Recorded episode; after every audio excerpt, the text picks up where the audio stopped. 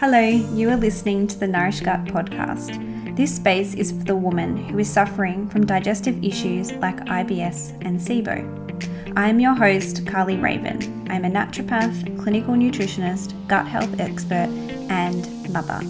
My mission is to help educate you about IBS and SIBO and take you on a journey to resolving your digestive issues. I will have real conversations and give you solutions that I know actually work.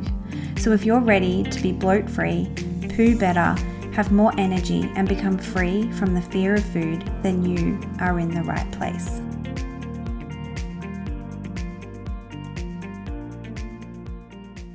Hello, and welcome back to another episode on the Nourish Gut podcast. Today, I'm super excited to be bringing you Lucia. She has been, I've been anticipating her uh, appearance on this podcast for nearly over a year. There's been a few reschedulations for this podcast. So I'm hoping you are all buckled up and ready to listen because it is going to be awesome. Uh, Lucia is a chemical and biomedical engineer as well as a registered nutritionist. She has a passion for the gut microbiome and genetics and is an advanced microbiome manipulation analyst, as well as a certified healthy gut practitioner via the Microbiome Restoration Centre. Lucia has also undergone further training with MTHFR, Methylation and Genomic Institute, and is also SIBO doctor trained and has done all of my trainings under the Nourish Gut certification, which is super exciting. Very well educated and has done a lot of uh, postgraduate independent research and training, which I thoroughly love to see. She focuses her work in, in helping individuals overcome gut disorders and dysbiosis such as SIBO, IBS, IBD, general gastrointestinal disorders, as well as running her six month nutrition program, which dives deep into genetics as well as, of course, the gut microbiome. A huge welcome to you, Lucia. Let's jump in and have a chat about all things gut health, aging, and the microbiome. Hi, Carly. Thanks for having me. I'm very excited. I know we've rescheduled a few times because of all the things, but it's probably a good thing because it's allowed me to learn more and have more to bring to this discussion, which has been great. Absolutely. It all happens in divine timing, I believe. Absolutely. So, can you just, I know I've given you an introduction, people know a little bit about your background, but can you just give us a little bit more insight into your passion, specifically around what we're talking about today, which is healthy aging, gut health, diet, and the microbiome? Because I know you've got a quite a good knowledge around this stuff, but why? Where did all of this come from for you? This actually all came from, if I go back probably 14 years or so, I have always been passionate about health. And when I was probably 25 or so, I decided I wanted to get really fit and healthy. And th- I got more into, you know, fitness was my first passion. And I started competing in bodybuilding competitions. And that's where the food came in because I didn't know how to eat properly. You think you know, but you don't know. But that experience helped me to learn how to eat for aesthetics and to feel good and to look good and all of that. And that's when I really started realizing, wow, there's such a huge connection with how what we eat, how we look, how we feel, and all of that. And it wasn't until I had my first child when I was 30 that I then started navigating childhood health and that and I've I've noticed that's a big catalyst for most people is when they have children you you start you start to navigate health from square from you know square one again. You're back to the beginning of how do you raise this child to be healthy you start navigating sicknesses and all sorts of things. And that was a catalyst for me to really get into gut health because every time my son would get sick I thought I started going down the antibiotics path and just treating everything like that. And I realized very quickly when I was around six months of age, surely this can't be the way we look at health. Surely there's more to it. Why is he getting sick all the time? What do I need to do to really understand this?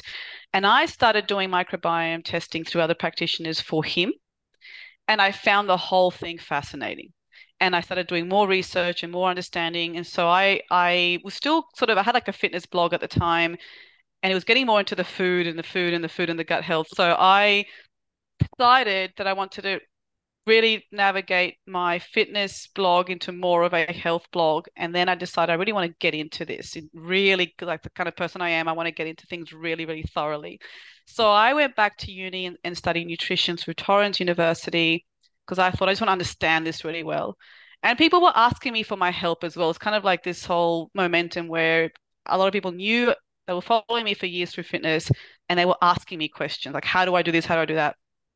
I decided to get qualified and actually open and rebrand as Nutrition is Medicine as a business and start to help people in that perspective. And I knew that I didn't know enough. So, of course, my curious mind was like, I, I need to know more and more and more. And I went to this seminar through Changing Habits. They, you know, they've got their nutrition academy. So I started in doing mirror, isn't it? Yes, in your mirror. I started doing their courses, went to this seminar where I came across Dr. Margie Smith from Smart DNA, and she presented all her genetics testing and the gut testing. And I sat there, my mind just went because mm-hmm. I was like, this is what health is about. And why isn't everybody doing gut testing like this? And why doesn't anyone know about this? And I just found it fascinating. So I actually called Smart DNA a few days later and I said, How do I get into this? How do I become a practitioner? I just asked them, How do I become a practitioner in this? How do I start doing this? And they said to me, Well, send us your qualifications and we'll tell you if you could if we could do that through us so i did and they said yes and that was the beginning of it all and i started doing the testing and trying to understand the reports and, and I and I have a very technical mind being an I was about to well. say yeah. yeah.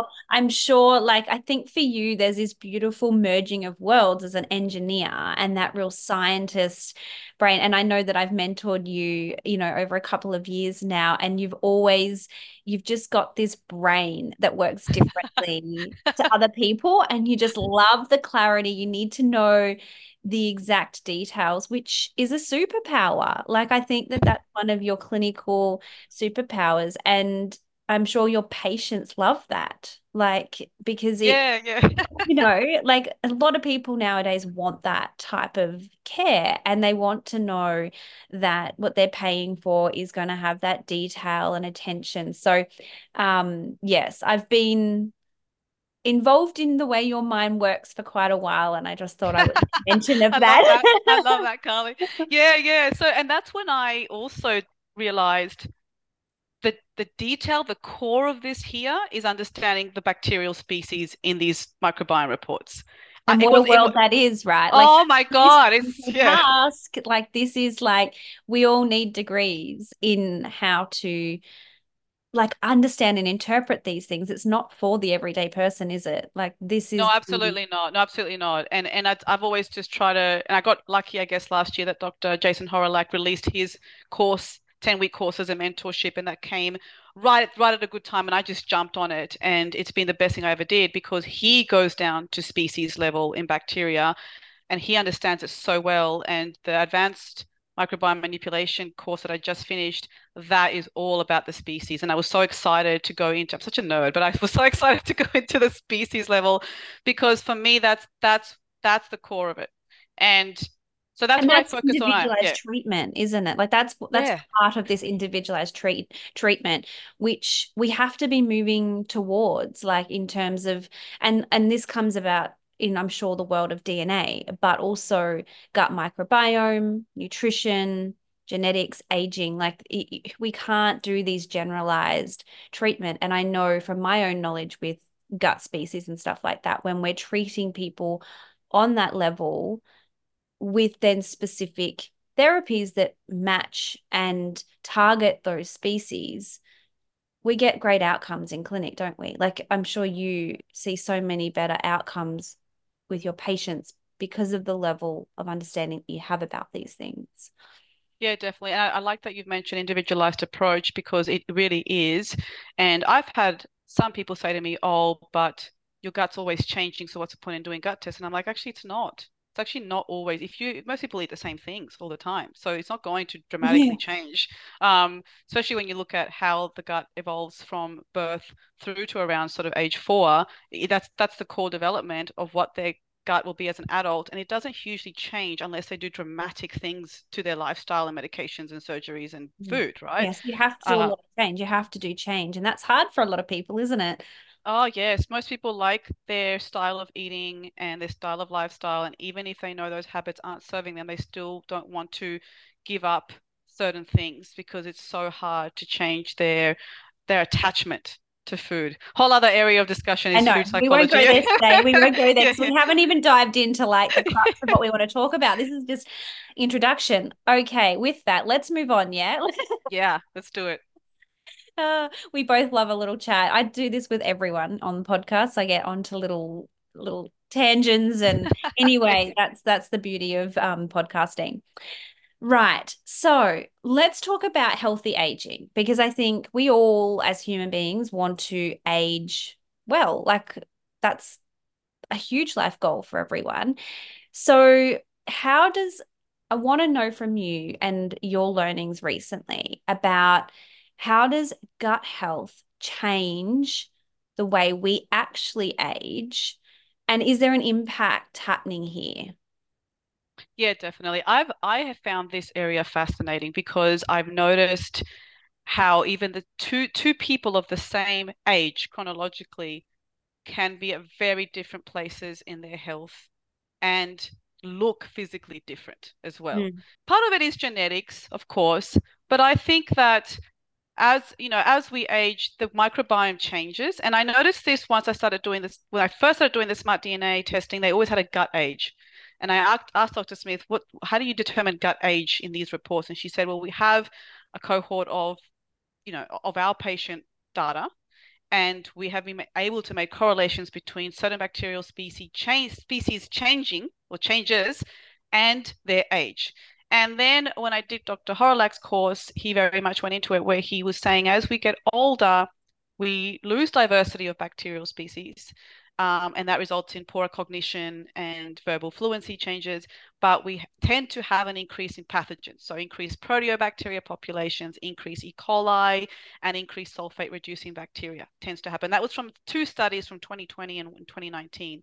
I'll have to send you some links where that that came yes. up. Um, yeah, we can pop them in the show notes for everyone. Yeah, I'll, I'll pop them. All, all the other nerds out there. all the other nerds who may or may not read it. But um, certainly what what I found fascinating is is the studies around people who reach age 100, so centenarians who are in very good health. So what is it about them that is in such good health? And one of the things that came up in a 2021 study was that they didn't have diminished Akkermansia concentrations, which is which is a gut lining bacteria, right? It supports the mucus lining of the gut.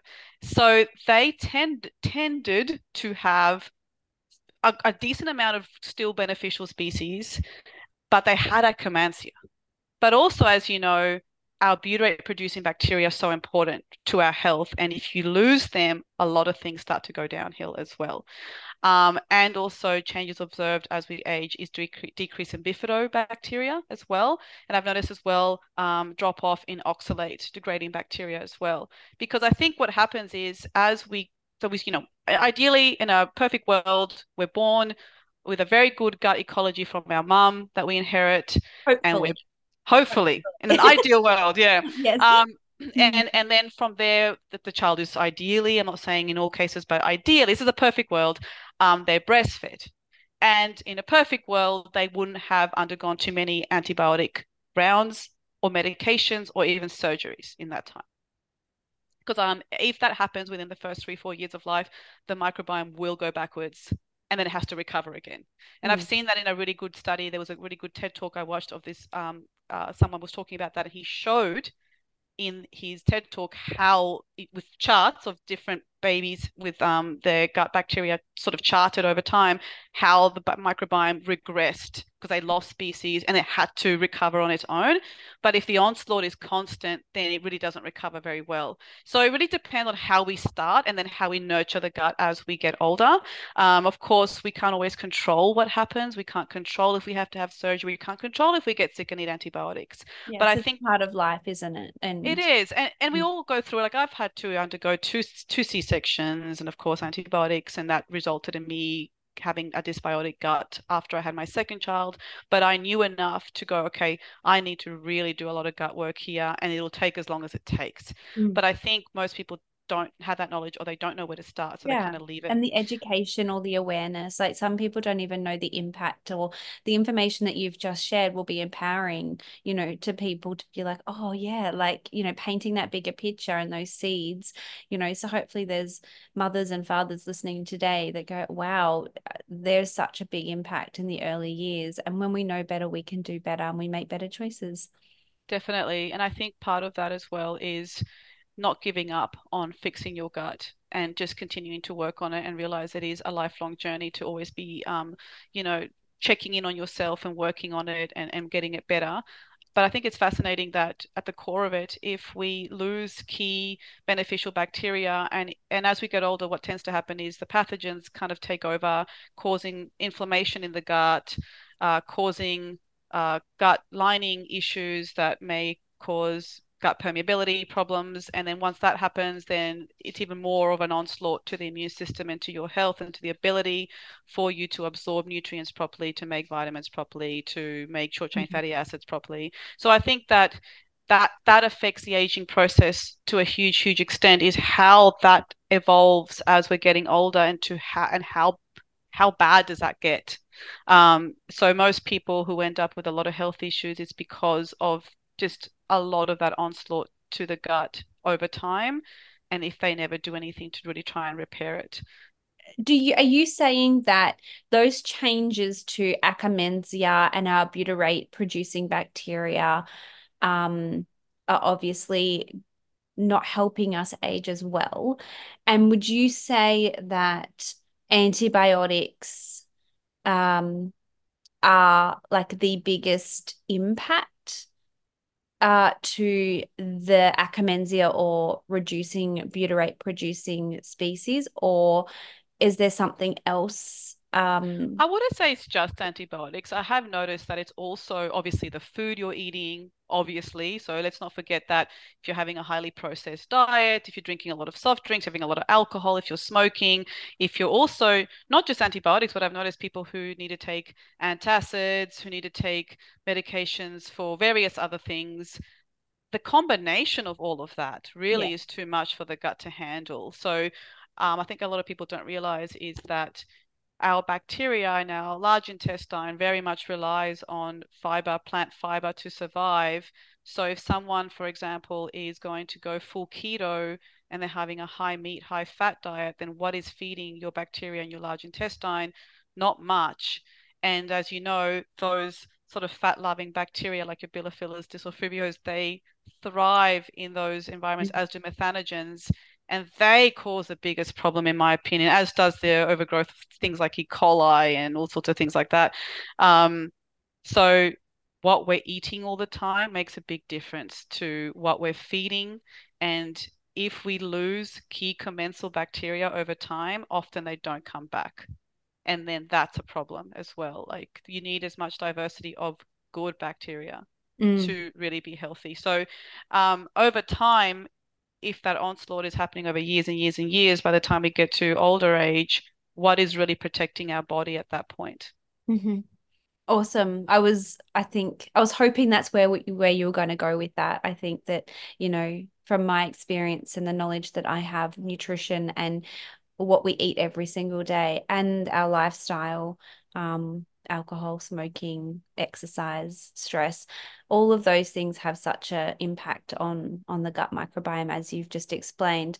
Are there any specific like foods or dietary habits that you think are really important for um, healthy aging and a good gut microbiome? Like yeah can yeah you yeah look i put at the moment? Well i'm obsessed with high act high antioxidant fruits at the moment.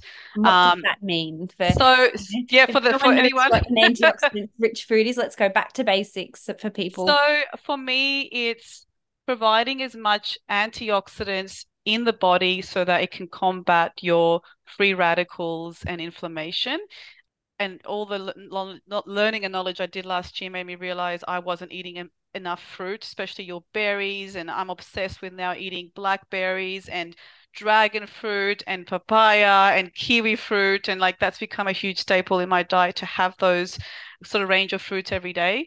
I think most adults don't eat much fruit, so they're missing out on a lot of vitamins, a lot of good fiber, a lot of rich antioxidants that's going to combat anything that's that's sort of the body's trying to get rid of that's inflammatory. It's kind of the polyphenols, right? Like it's yeah, that's the polyphenols, the, yeah. word, the colored, That's like the- anything that's purple or red, The reds, the greens, yellow, like yeah. the rainbow almost, isn't Yeah, it? Yeah, yeah. And as well as obviously plants, so your all your vegetables and and salads and all of that as well. So I really make a, a huge effort to to really include that every day in my diet.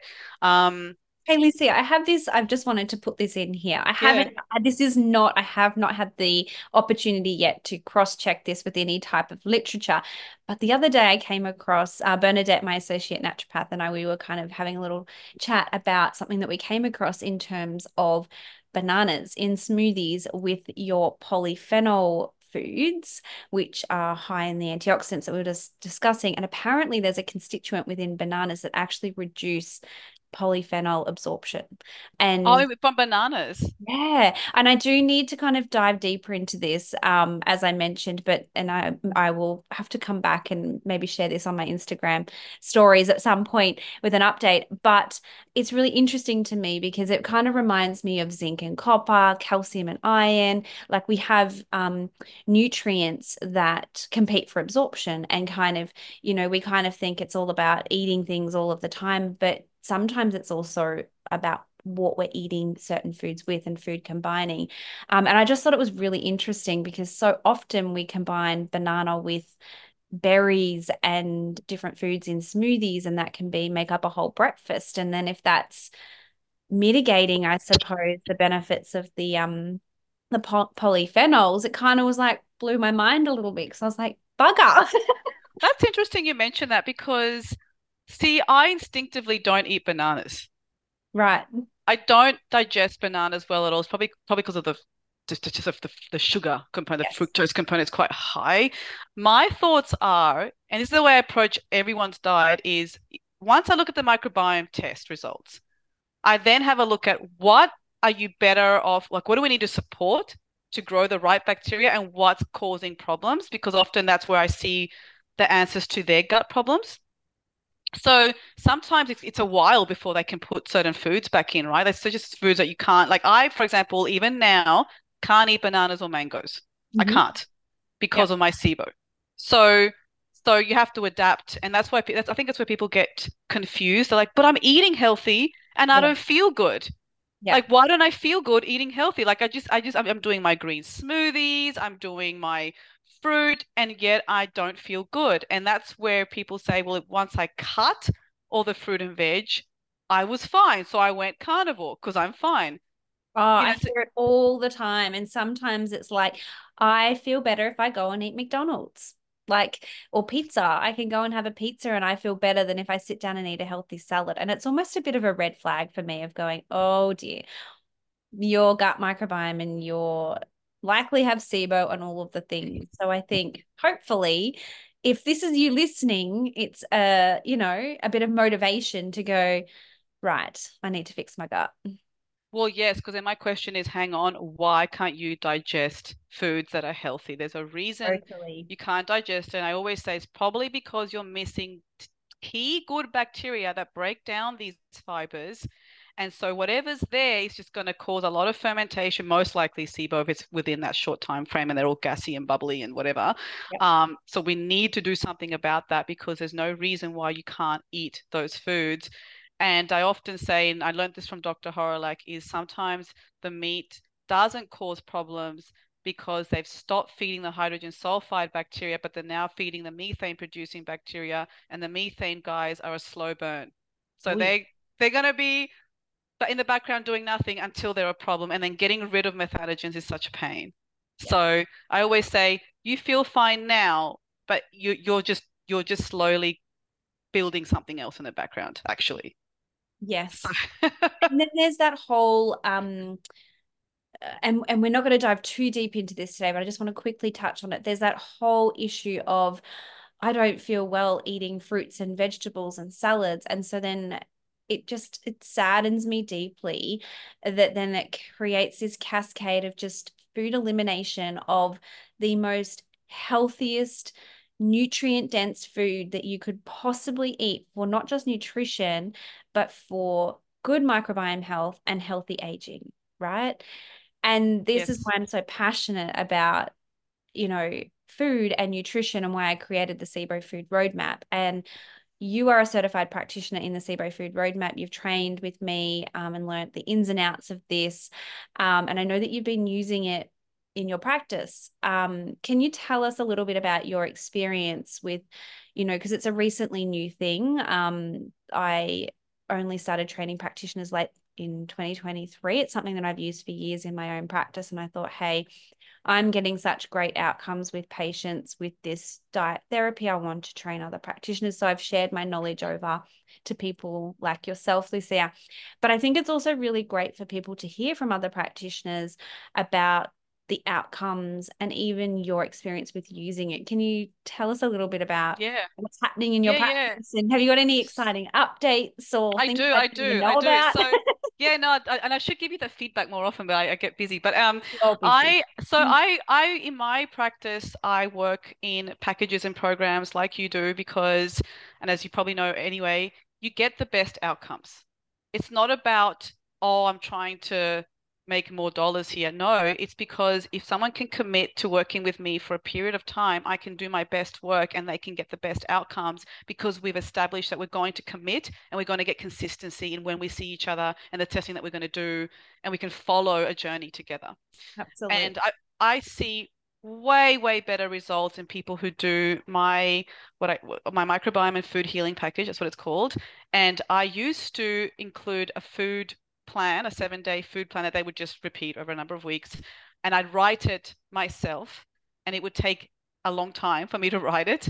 Um, so when you brought out your SIBO food roadmap, the first thing I saw, first of all, I put myself through it because I was dealing with my SIBO. So I put myself through it. And I immediately saw changes in my symptoms because I went through a massive relapse end of last year for many reasons. And I remember I was in huge flare up where I couldn't even sit down properly. I was just in a lot of pain, a lot of trapped gas. It was awful. And I thought, no, I know what I need to do. So I need to just practice what I preach and do this myself. So I did. I immediately stopped having all the symptoms that I was having of SIBO. They stopped within a day or two. And I noticed that what you've done with your program, which you've done so well, is you've thought about the food that is going to help, that is still healthy, that isn't going to be super restrictive. So I know your week one is two weeks, sorry, your stage one is two weeks max. And that is a, like it does cut a lot of carbs out, but it's still got lots of plants. It's mostly plants. And what I like is that you've really thought about the foods that aren't going to cause reactivity for probably 90% of people, I would say. Yeah. And then stage two is like your SIBO healing phase. It's the longest phase, but there's a lot of inclusion in there. And I love that there's no guessing or trying to figure out what foods may or may not work. And so I decided to put the SIBO food roadmap in my latest package as part of the package. And I love it because it's a huge recipe book it's designed to not only go through a healing phase, but also how do I come out of the more restricted healing phase into more of a diet of inclusion? Because often people will go on like a um, low FODMAP diet and kind of stay on that for a long time and then not know how they're going to move forward. And we both know that the microbiome needs as much food diversity and plant diversity as possible to be properly healthy and for people to actually feel like that they have diversity and freedom and choices in their diet they're not so restricted. So I've been doing and using your program for a while for my patients and not so far not one person has really had any major problems with it. Um, and maybe one person was a little bit sensitive, but we've worked through it. And I obviously go through the program with them and I pull up the recipe book and I pull up the I actually pull up the um, food plan in stage two and stage one. I walk them through how they're going to do it. I show them this is this is your shopping list. This is what you're going to buy. Like I walk them through that, and I open up the PDFs and I walk them through it before I give them anything. And if they need to take anything out, if there's some high histamine or anything that I need to take out, I'll walk them through that as well. So I noticed that it's not such so much a SIBO food roadmap diet. It can also be adapted for any gut dysbiotic issues. Absolutely. Um, so I say to people, I know it's called SIBO Food Roadmap, but this isn't so much for that as well. It can also be adapted to other gut dysbiotic problems. And people Any have been type of it. kind of gut infection, I find, you know, or Yeah. that really sad, poor microbiome. Um, and because often when you're seeing, like we discussed before, a sad, low diverse, unhealthy microbiome, often that's because of an imbalance and there's pathogens there. And we kind of want those pathogens to leave while we kind of can then rebuild up the the microbiome. And this is where the SIBO food roadmap can kind of, even if the person doesn't have SIBO, it still can help rebalance all of that from a dietary perspective. And then that's where, you know, you would be coming in with your therapies on top of all of that to target those pathogens or, you know, and you can individualize it for for the patient. So I I love that you've mentioned that about you know, it's called the SIBO food roadmap, but it definitely can be used um, for non SIBO patients. Yeah, definitely. Because the biggest question I get asked in practice is literally, Lucia, tell me what to eat and what not to eat. And I'm sure you get asked the same question.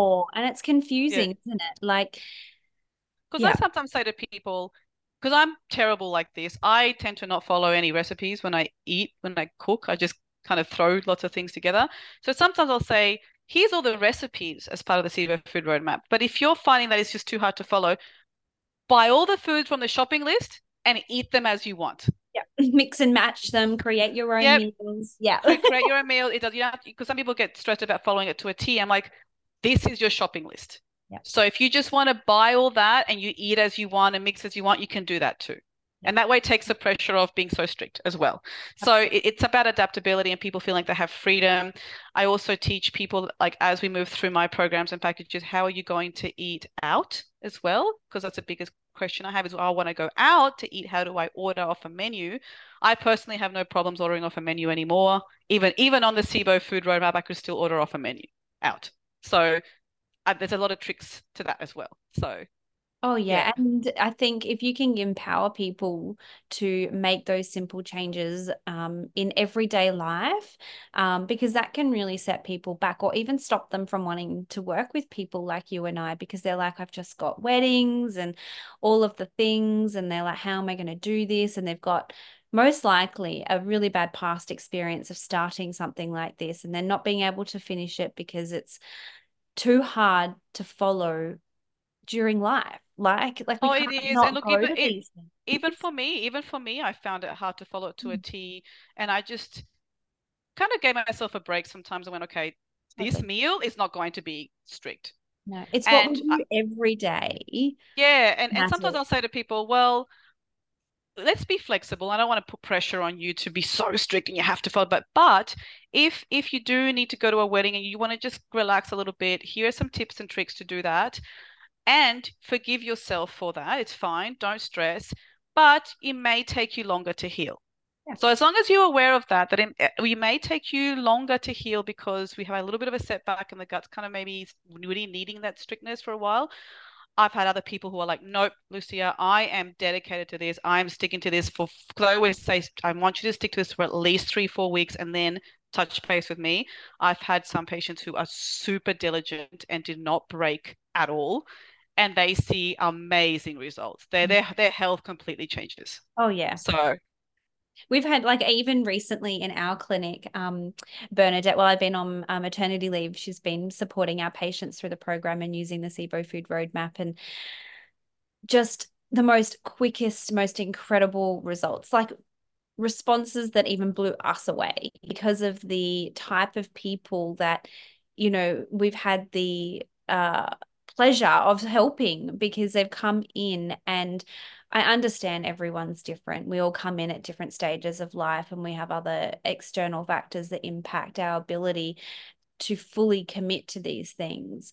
Um, but like you said, when you're able to go fully in, it's just a a quick experience. Like we've had like some people do a round of SIBO treatment recently and come back and the levels of their gas like so much lower, like so quickly. Like and like the rule of thumb for SIBO is like a round of SIBO treatment would generally drop by like 30 parts per million in a round. But like I'm busting the walls in that, you know, in that in our clinic at the moment, like we're getting patients come back where it's like 60 or 70 or 80 parts per million reduction in a round, and it's blowing our mind, you know. And I yeah, think excellent, part of, excellent.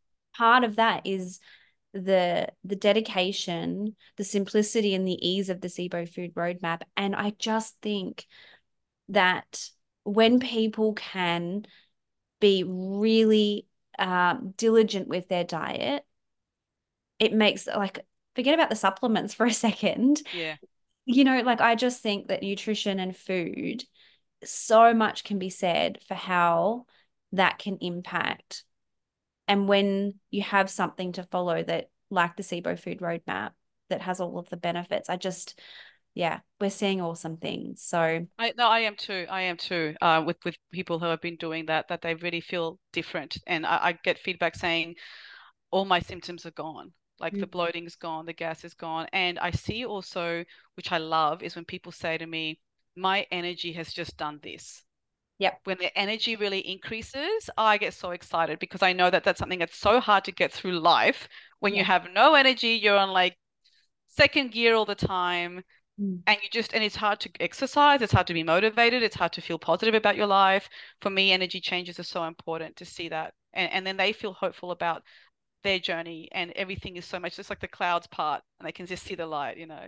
Clarity. Have you noticed some changes to weight um weight for patients? Like yes, whether that yeah. be like weight loss or even like um, we've had some patients that came to us really malnourished and underweight and they were able to put healthy weight back on and then we've had some patients you know lose two or three kilos um, you know, even as quick as transitioning into the stage two of the SIBO food roadmap? Are you seeing similar things? Yes, yes. Most people, even when I was writing food plans and I was writing the food plans according to the appropriate calories for themselves as well, as well as macros, everyone that does my programs and packages loses weight.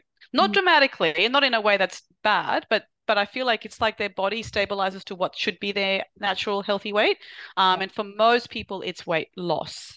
Mm. Um, because the weight usually was a problem for them. Um, I get excited about my male clients actually because they're the ones who have been suffering for a long, long time. Pulling um, out all the males. Yeah. Right? Come out of the woodworks. yeah, honestly, stop guys, suffering. come out and yeah, stop uh. suffering. Just just get it done. Normally, it's their wives booking it in for them. uh, but I've had really good success with with the males as well because they emotionally and energetically they were in a bad way and that's really shifted. Um, and they feel really good again. So that that's exciting for me as well. Not just women but also men need to focus about their health too and i think that's important.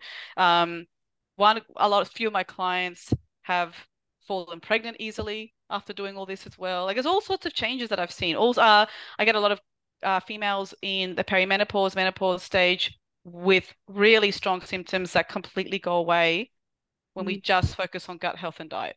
Yeah. So that's exciting for me too. Definitely. Yes. I would I really would love to see more men um coming like me too yeah me too i think it's i think it's I don't know why, but I feel like society kind of goes, "Oh, you're a guy, you don't need to focus on that." No, we all need to. Everybody needs to. So I, I would definitely encourage more of the more of the males to come out of the woodwork and do mm. some gut work, and you you feel different. You need. I my thoughts are, is my theory, Carly. Everyone in this planet, if they can, who hasn't done a microbiome test, need to do one. Amen. yes, that's a big yes from me too.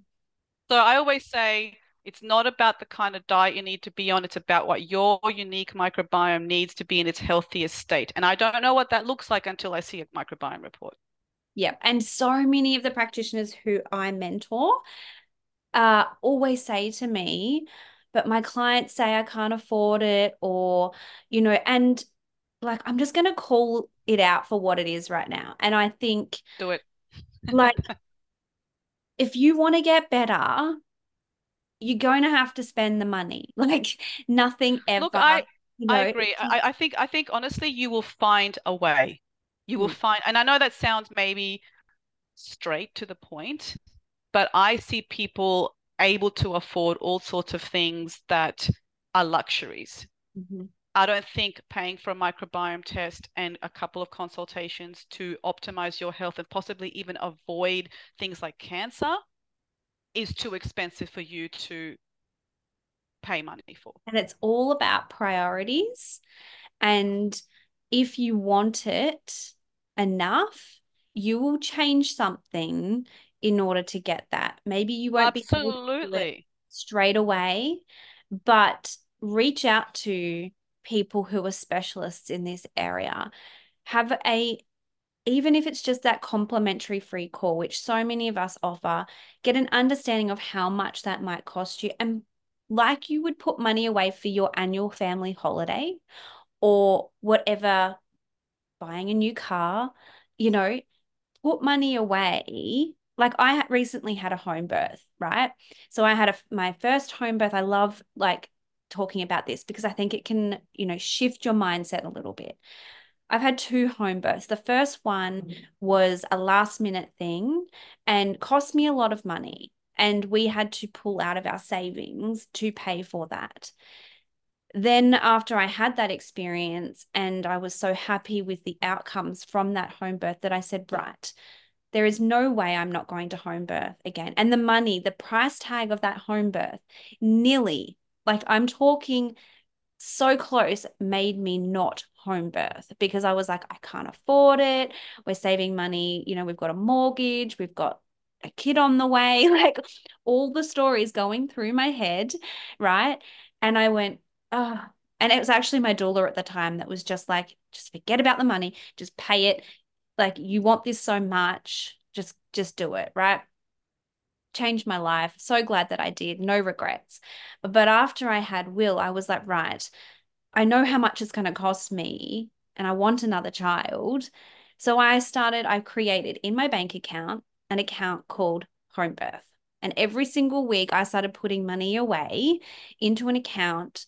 And I had, by the time I ended up birthing um, Sunny, I had more than I needed in that account to do that. So if that means that you start putting money aside create have in your bank account a health fund like a health yeah absolutely absolutely. spending money on your health because if you are not well and you can't invest money into your health like you're going to be constantly stuck on that hamster wheel and constantly using that as an excuse and it will forever hold you back nothing absolutely. Absolutely. Like no, no, nothing is. And I know that these tests aren't government subsidized, which is a real shame.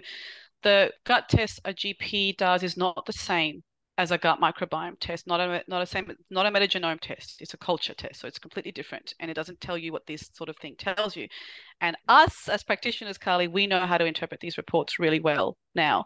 I I've done my microbiome testing four times, as well as SIBO twice in the last two and a half years to get my health where I knew I needed to be post the birth of my daughter. And I don't regret any of it. It has given me exactly the answers I needed to get my health to a really good place. And I feel really good with my health right now. It's always a moving target. It's, it can always get better and better. And I want to do another gut test again soon, especially once Microba released Cobiome. I want to do co- I want to do Cobiome myself. I did Microba Insights, but I need to do Cobiome. Yes. And um, Maybe we can do them and keep us accountable now. We can be like, hey, hey, Lucia, Carly, have you have you ordered your cobiome yet? I know, and I regret it when they gave me a discount code and I forgot to book it in because I wanted to do it for my daughter Valentina as well. You know, I've done I've done it for, for classic my son. mum. Just gonna say, classic mum being like, oh, I'll do my daughter first. Oh goodness. I know, I know, right? out there, do your own test. definitely. Look, I definitely will do hers, but I I know that I'm still in my journey of SIBO healing. But yeah, it look, I'll, I'll you know this, but I'll say this: you will never regret doing a microbiome test ever. The results and the information and knowledge is so powerful and empowering for you to fix your health. That's where you start. If you're going to focus on any kind of testing, you do a gut microbiome test first, in my opinion. Yeah. Love it. So, so good.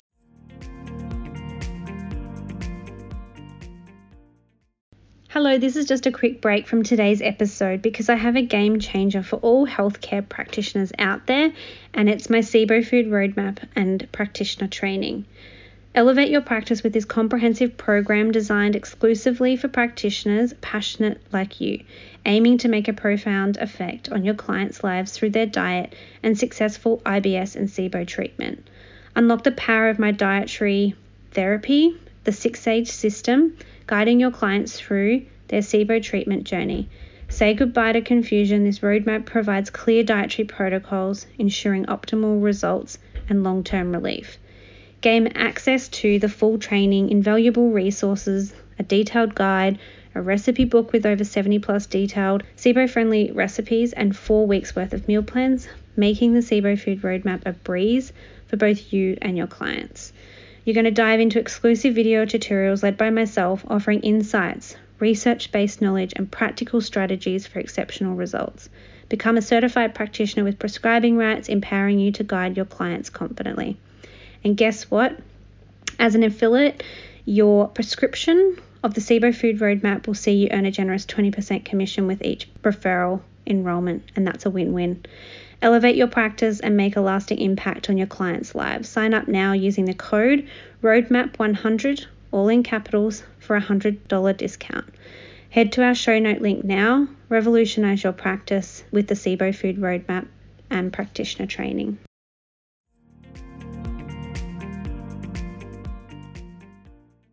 Now, let's move into. I just want to, before we go, because we've kind of covered so much awesome stuff today. I love it.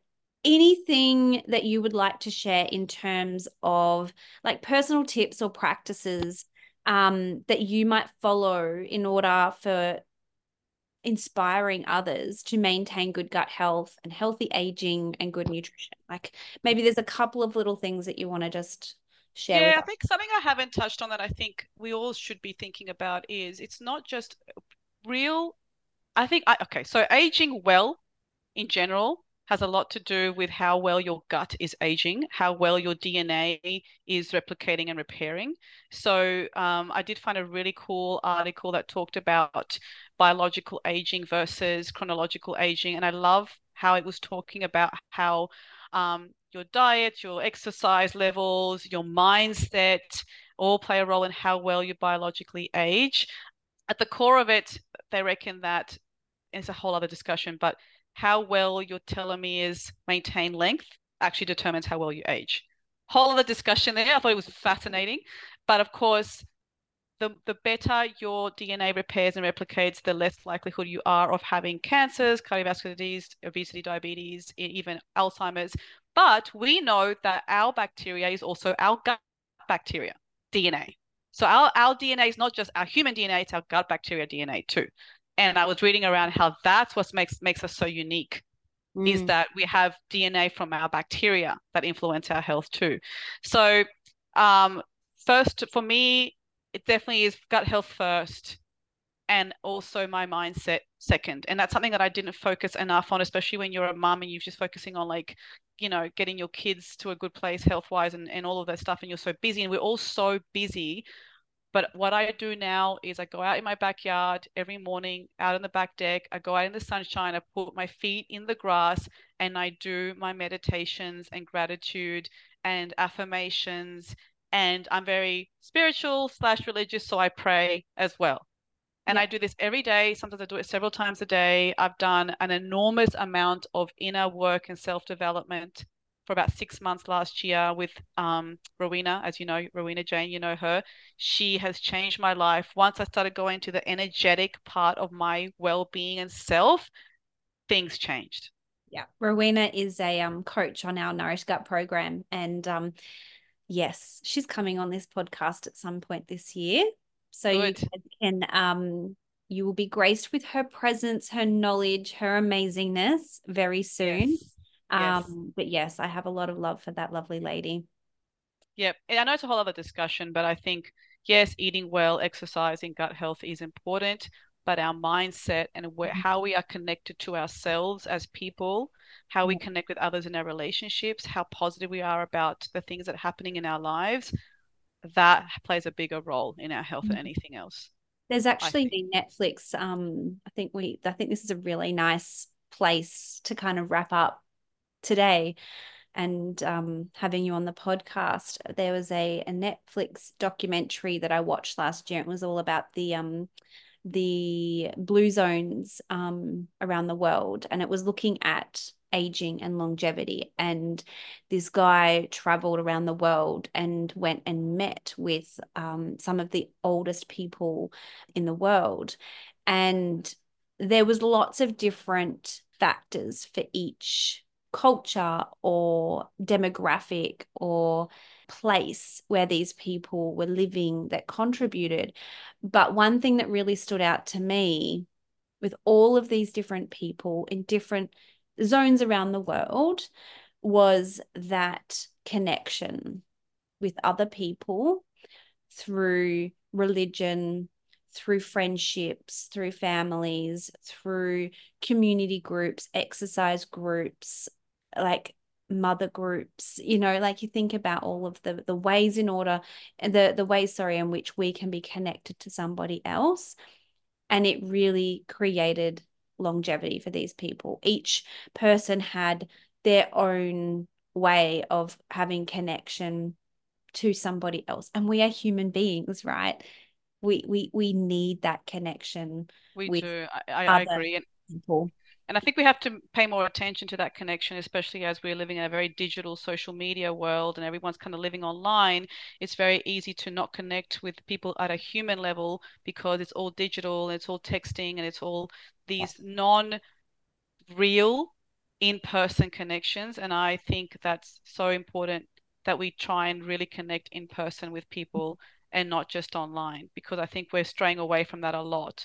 That oh, I talked to someone via text, that's enough. Well, no, we didn't meet in person. It's a very different experience to meet someone in person than it is online. Yeah. So, and those centenarians we talk about, they are people, notice the ones who live to over 100 or more and in, in really good co- cognitive health as well, they're not rich people. They're often not rich people at all. They're just people who lived a very spiritual life that had good relationships with others and kind of slow down with the way they did things, not not constantly doing things and not constantly wanting things. They just were happy being, which I think is really important. Yeah. Absolutely. And I think that, you know, definitely the digital world has gives us this false sense of connection. Mm-hmm. So hopefully today as you're listening, you're inspired to put down your phone, to eat some more polyphenols, do a microbiome test to and go and go meet up with someone in person. Go organize to meet a friend in person whether it's a walk or whatever but don't just connect with people online only.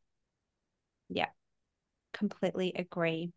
So thank you so much for coming on the podcast today lucia. Is there anything else before we say an official goodbye?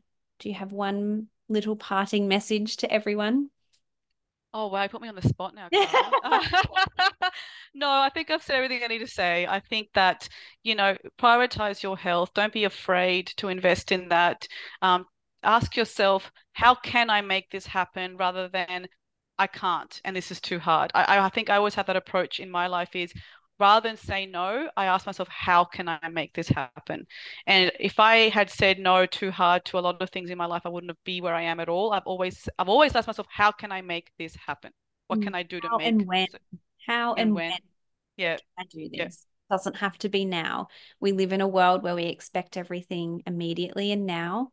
So just be patient. If you can't do it now, hold yourself accountable or find someone else that can hold you accountable to to what that goal might be. I think it's a really important thing. Beautiful. Thank you so much for listening. And if you know someone who could benefit from this information, please share this episode of the podcast. And we would be forever grateful for you to subscribe so that you get notifications for all of our upcoming episodes on the Nourish Gut podcast. I can't wait to chat to you again soon. Take care. Thank you, Carly. Bye, Lucia. Did you like what you heard? Leave us a review. If you'd like to learn more about my Nourish Gut program or the Nourish Gut Kids membership, head over to my website. Would you like to be a part of a community that gets it? join our Facebook group, Nourish Gut Community, or come and follow me over on Instagram. All of these links can be found in the show notes. Thank you for listening, and I will see you next time on the Nourish Gut podcast.